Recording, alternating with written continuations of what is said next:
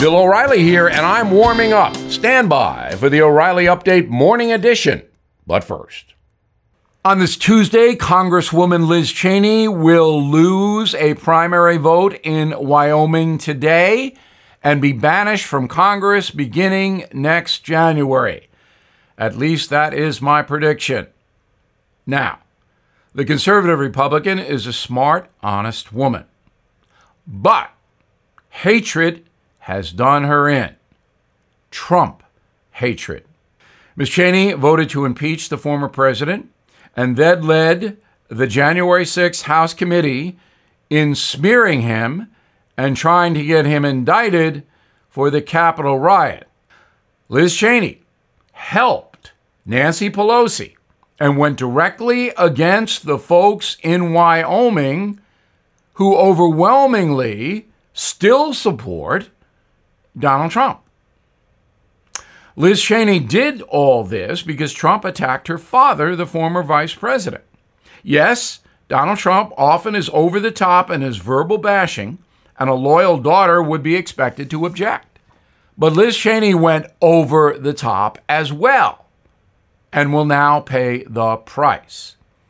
I expect her, after she loses today, to sign on as a CNN contributor. That network is trying to rehab itself and desperately needs conservative voices.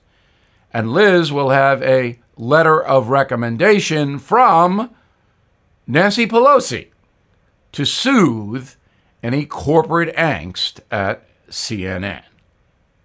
Back after this. Did you know Fast Growing Trees is the largest online nursery in the USA? With more than 10,000 plant varieties and millions of satisfied customers. I have their trees and plants at my home, and they're fantastic. Have you had your fair share of landscaping woes and wasted weekends at crowded nurseries? Finding fast growing trees will be like stumbling upon a hidden treasure, believe me. With fast growing trees, it's different.